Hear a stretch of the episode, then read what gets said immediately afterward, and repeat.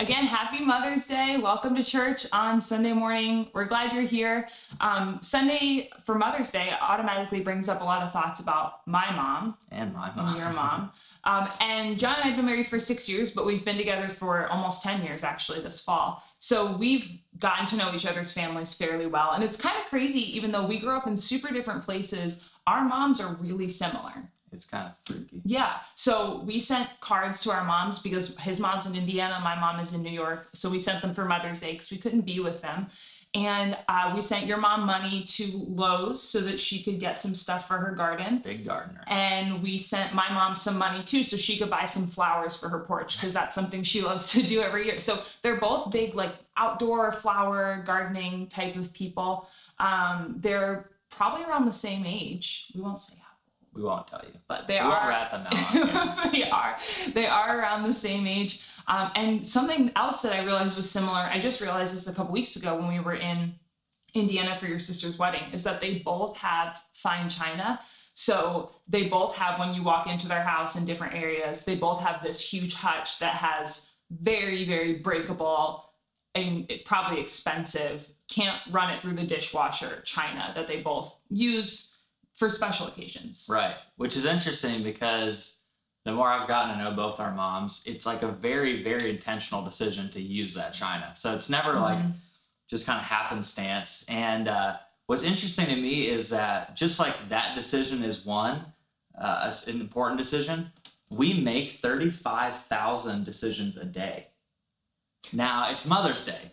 So I'm going to give you mom's credit. It probably is like triple that if you have kids because you're making decisions for your kids as well. But that's a lot of decisions. And it would be really, really weird for our moms to bring out China. at like our seventh birthday Birthday, party. yeah. Or my- after I don't know if our moms love us that much. like it's it's a very, very special thing. It's graduations, it's weddings, it's Thanksgiving, Mm-hmm. things like that. And, and it's a very, very specific decision. It's honoring someone or something. And the same is true even about discipleship. Now, the, the term discipleship means to follow Jesus.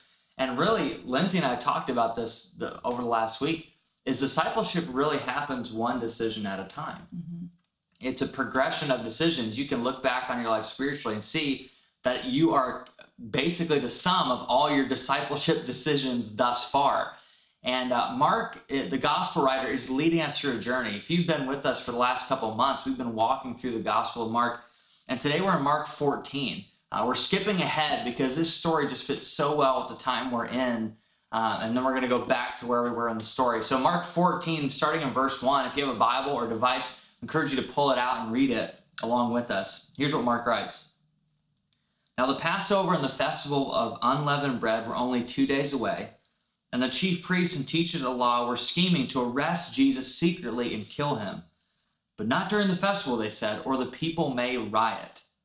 Seems like a weird reason not to kill someone, but that's what Didn't they're want to thinking. ruin the party. Yeah, apparently not. Verse 3 While he was in Bethany, which we know Jesus loved Bethany, it was about 20 minutes away uh, from Jerusalem. He would go there often to retreat. Reclining at the table in the home of Simon the leper, a woman came with an alabaster jar of very expensive perfume made of pure nard. She broke the jar and poured the perfume on his head.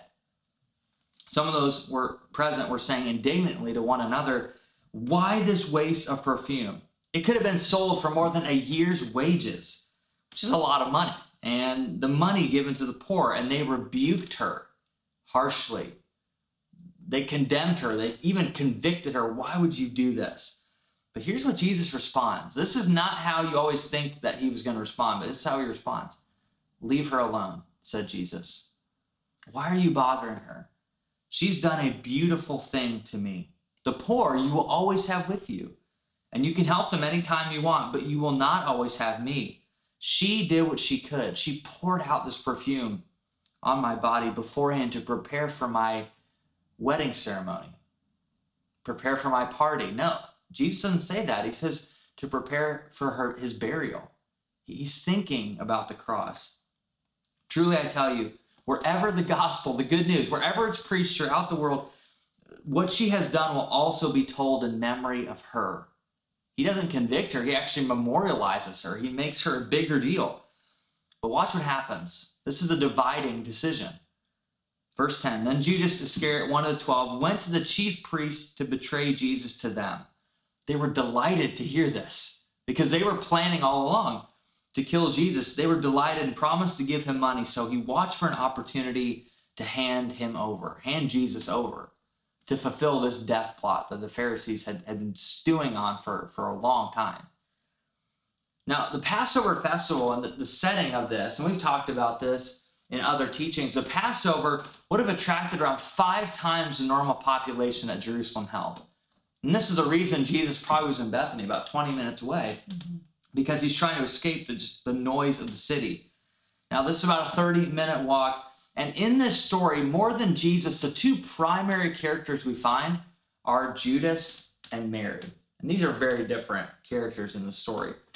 See, Judas sees what Mary offers this moment of surrender, and it's a fork in the road situation for Judas. This is a defining decision in the story and eventually goes down the wrong path.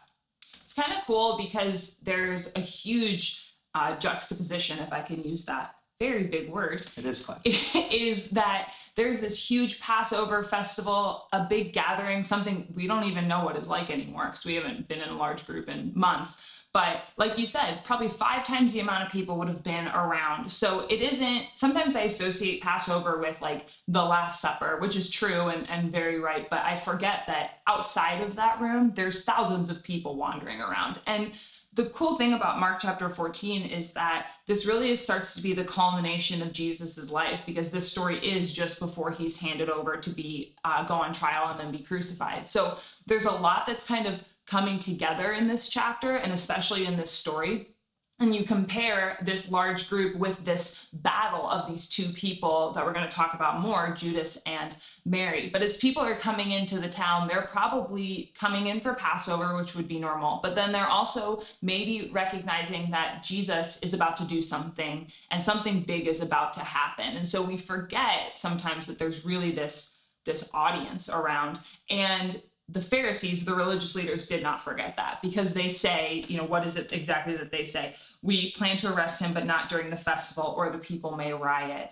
And part of what I mean when I say that this is a full culmination is all throughout the Gospels, both in Mark and the rest of the Gospels, you really see the Pharisees, and Jesus calls the Pharisees out for saying one thing or acting one way, but being another way in their heart. Right. And so it's like they have no issue planning to murder the Son of God, but they don't want to disrupt the you know happy hour. Like, it has to be done in a politically correct way. Yeah, yeah, it's it's just you know again and again and again. Even as Jesus has called them out and rebuked them for it, they still have this heart of I can do what I want to do as long as it looks good on the outside. You know, I'm a a white picket fence home, but inside there's brokenness and hurt and anger um, mm. and and it's it just continues it just seems like no matter how many times jesus addresses it it's still happening and we move on to verse three, which again, I like to call like the grand slam of the wrong things that Jesus has done throughout wrong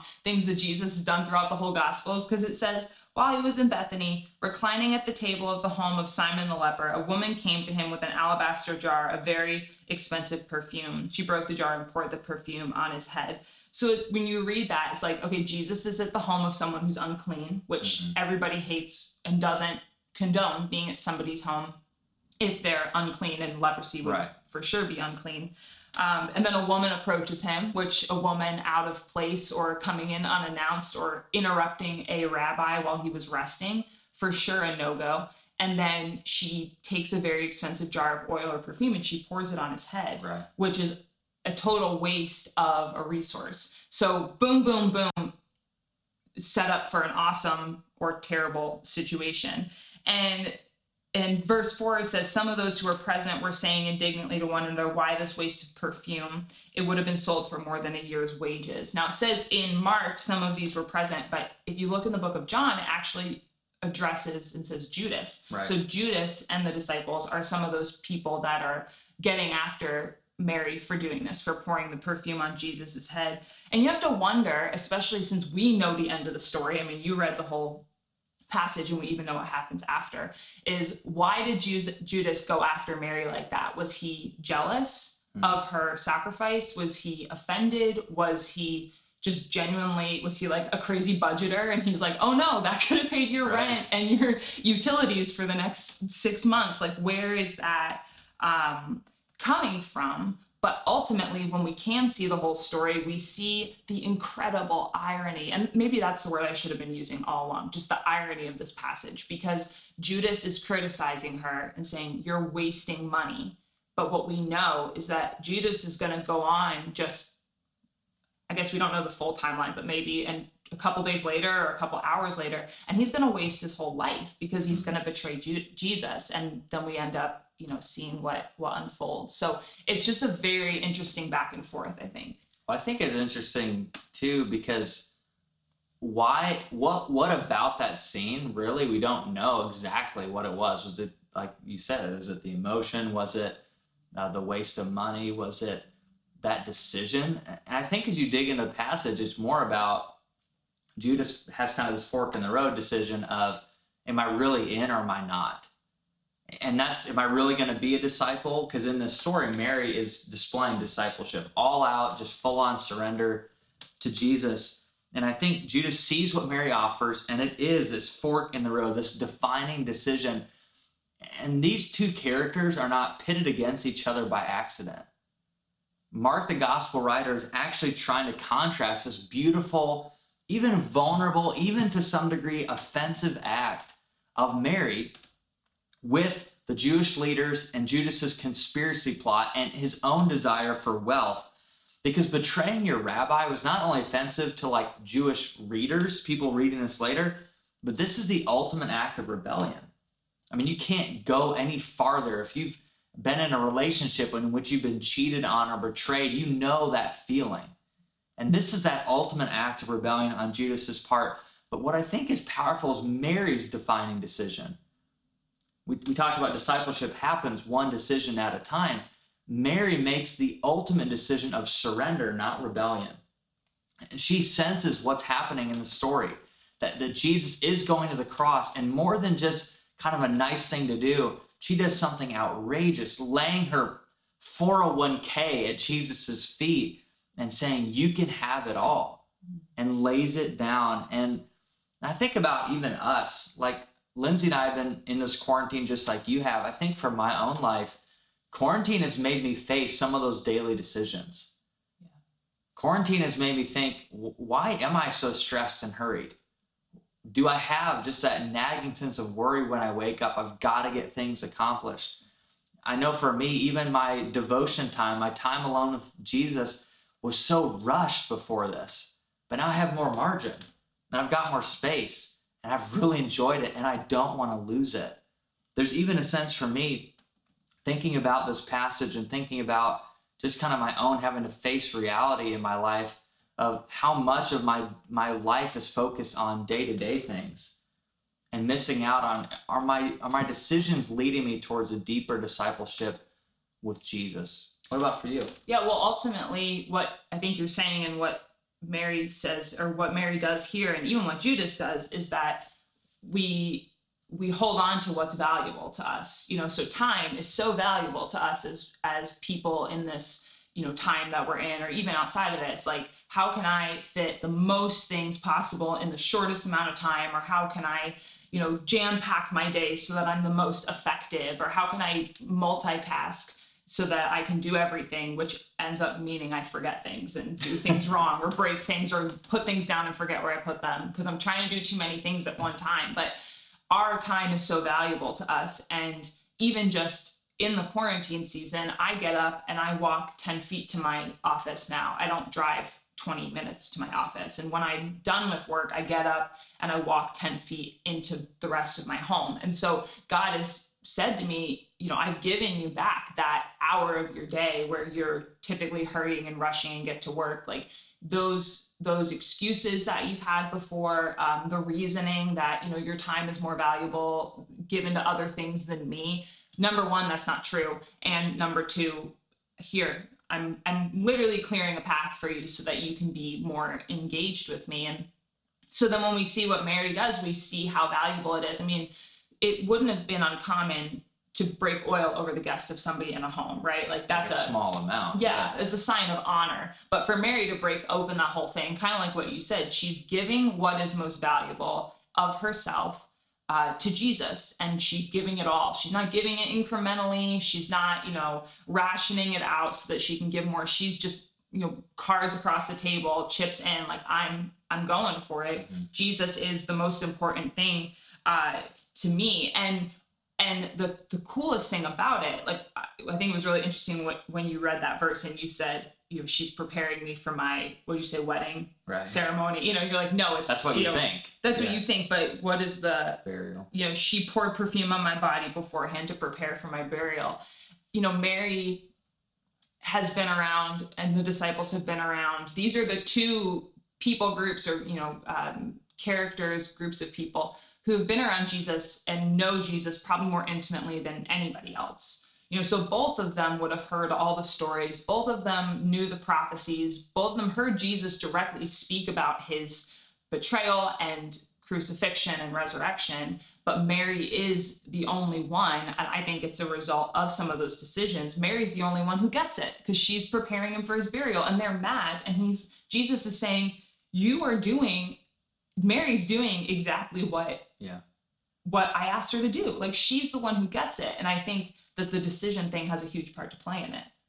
And then goes back to Jesus' initial calling of disciples, which was come follow me. Like basically lay down your nets, lay down your fishing pole, lay down your business, and just surrender it all to me. And what's interesting is this story, because of where it's set in the gospel, we're about two chapters away from the close of Mark, mm-hmm. is that the disciples overreact, it seems, because all up until this point, Jesus said, Give to the poor, be compassionate, love the marginalized. He brought in women and children who would have been excluded. But what he's doing is not saying those things aren't important, that you because that's what they point out. Why why don't we give this to the poor? And he says kind of this mysterious thing like, well, the poor will always be with you, which is kind of weird. It's like, should I even try serving vulnerable people anymore? But what's happening, I think, and Mark points this out, and the more you dig into the text, you see it, Jesus is elevating this act. He's saying Mary's decision to surrender everything, to lay it down, is the ultimate kind of defining marker of discipleship. Because discipleship happens one decision at a time. He cherishes Mary's surrendered heart more than just handouts to people uh, begging on the street. He, he cherished the, the value Mary placed on him, not only as a rabbi, but this act of anointing was also what Israelite kings would receive. So she's saying that you are the king. I'm surrendering everything to you, mm-hmm. and I'm going to follow you, even if it means to a cross. And it's a powerful story.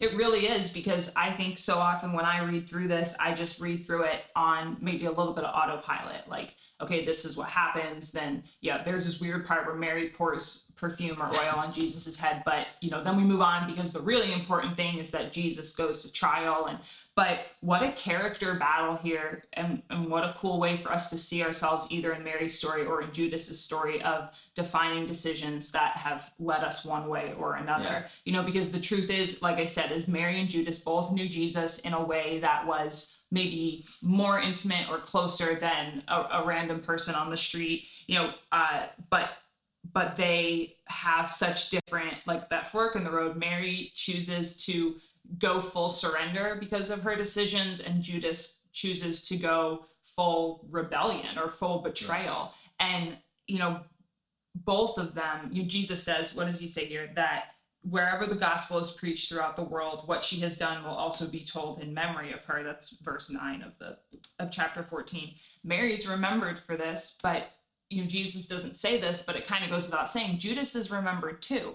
So we think, oh yeah, Mary's going to be remembered because she did something good and she chose to make these defining decisions of discipleship towards Jesus. But Judas is also remembered for his defining decisions of discipleship oh, away from Jesus. Right. You know, we're remembered for one or the other, regardless of how we choose to to pursue it, pursue Jesus. Right. And it's interesting in this story, and I'm sure you've caught this, and this probably is not the first time you've heard this passage, is that what immediately follows this moment is the Passover. Mm.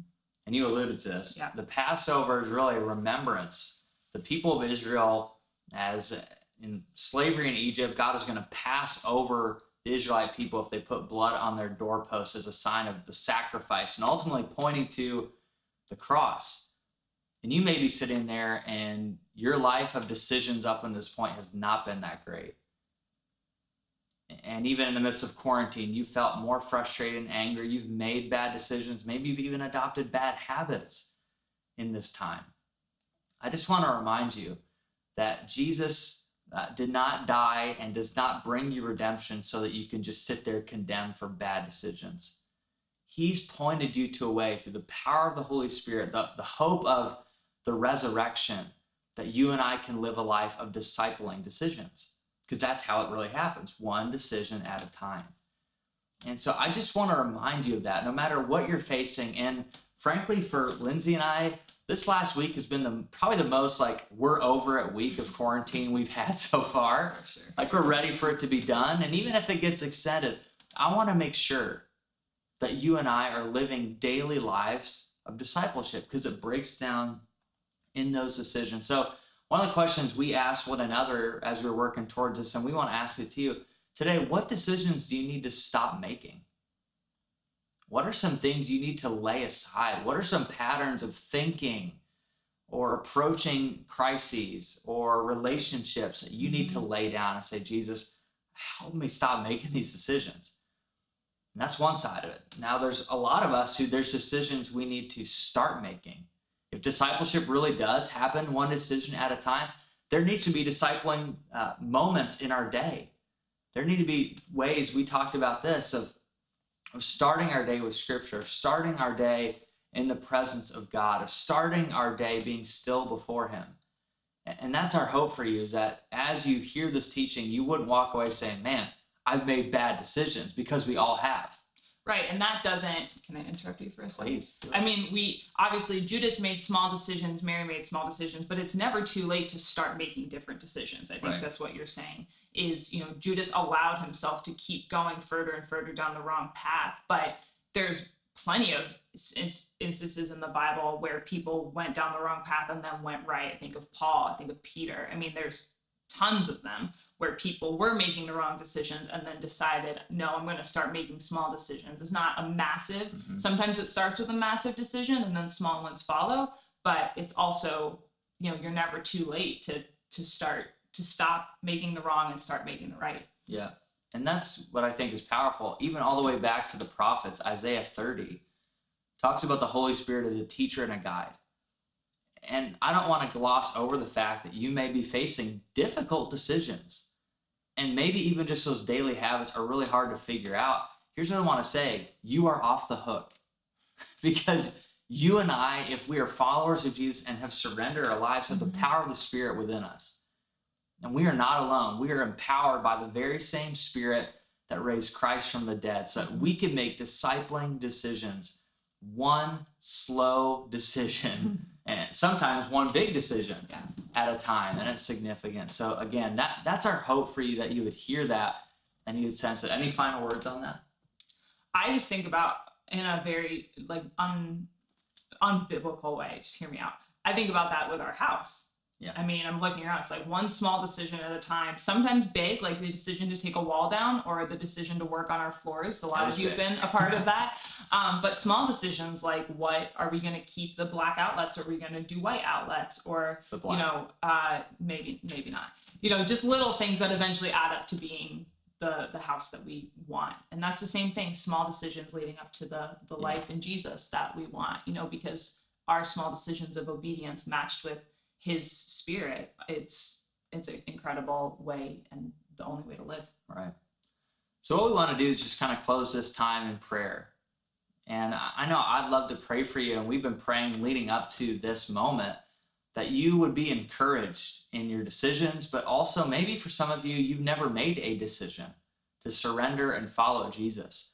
And we want to op- open up the door for you today uh, in a really, really simple way. I'm going to just pray, and I would encourage you in this space. Maybe you're alone, maybe you're watching with kids on the couch, maybe uh, your kids started on the couch and they're not there anymore. Happy Mother's Day. but wherever you're at, maybe you're sitting here with a spouse. I want to invite you uh, just in a new way. Maybe you followed Jesus before, maybe this is your first time to just lay everything at his feet like Mary did and to make a decision to follow him and surrender to him today and to be his disciple. So, would you pray with me?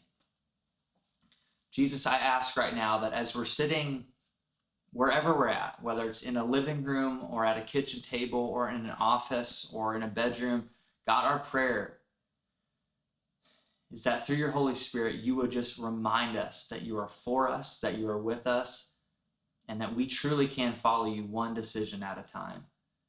So, God, I pray right now for the person who has not yet made you Lord and Savior of their lives. God, I pray in the quietness of this moment, they would just sense your peace and that they would lay everything down, lay their sin behind, lay their wrong ways of living and thinking behind, and take up your your new life in them and receive that for the for maybe the first time. God, I pray that for everybody who's a part of our church and connected and growing and maturing. God, I pray that they would just sense your Holy Spirit's power in their discipleship today.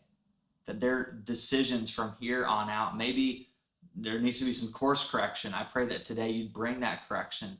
Maybe for some, it's just encouragement and motivation to keep pressing on. And for others, it's the slow reminder throughout a day that you are with them. So, God, I pray that you help us to grow in that and that by the power of your Spirit, we would live different lives, that we would come out of quarantine more resilient, more strong, more, more hopeful, more optimistic, more resolved to follow you than we were before. We pray in Jesus' name. Amen. Amen.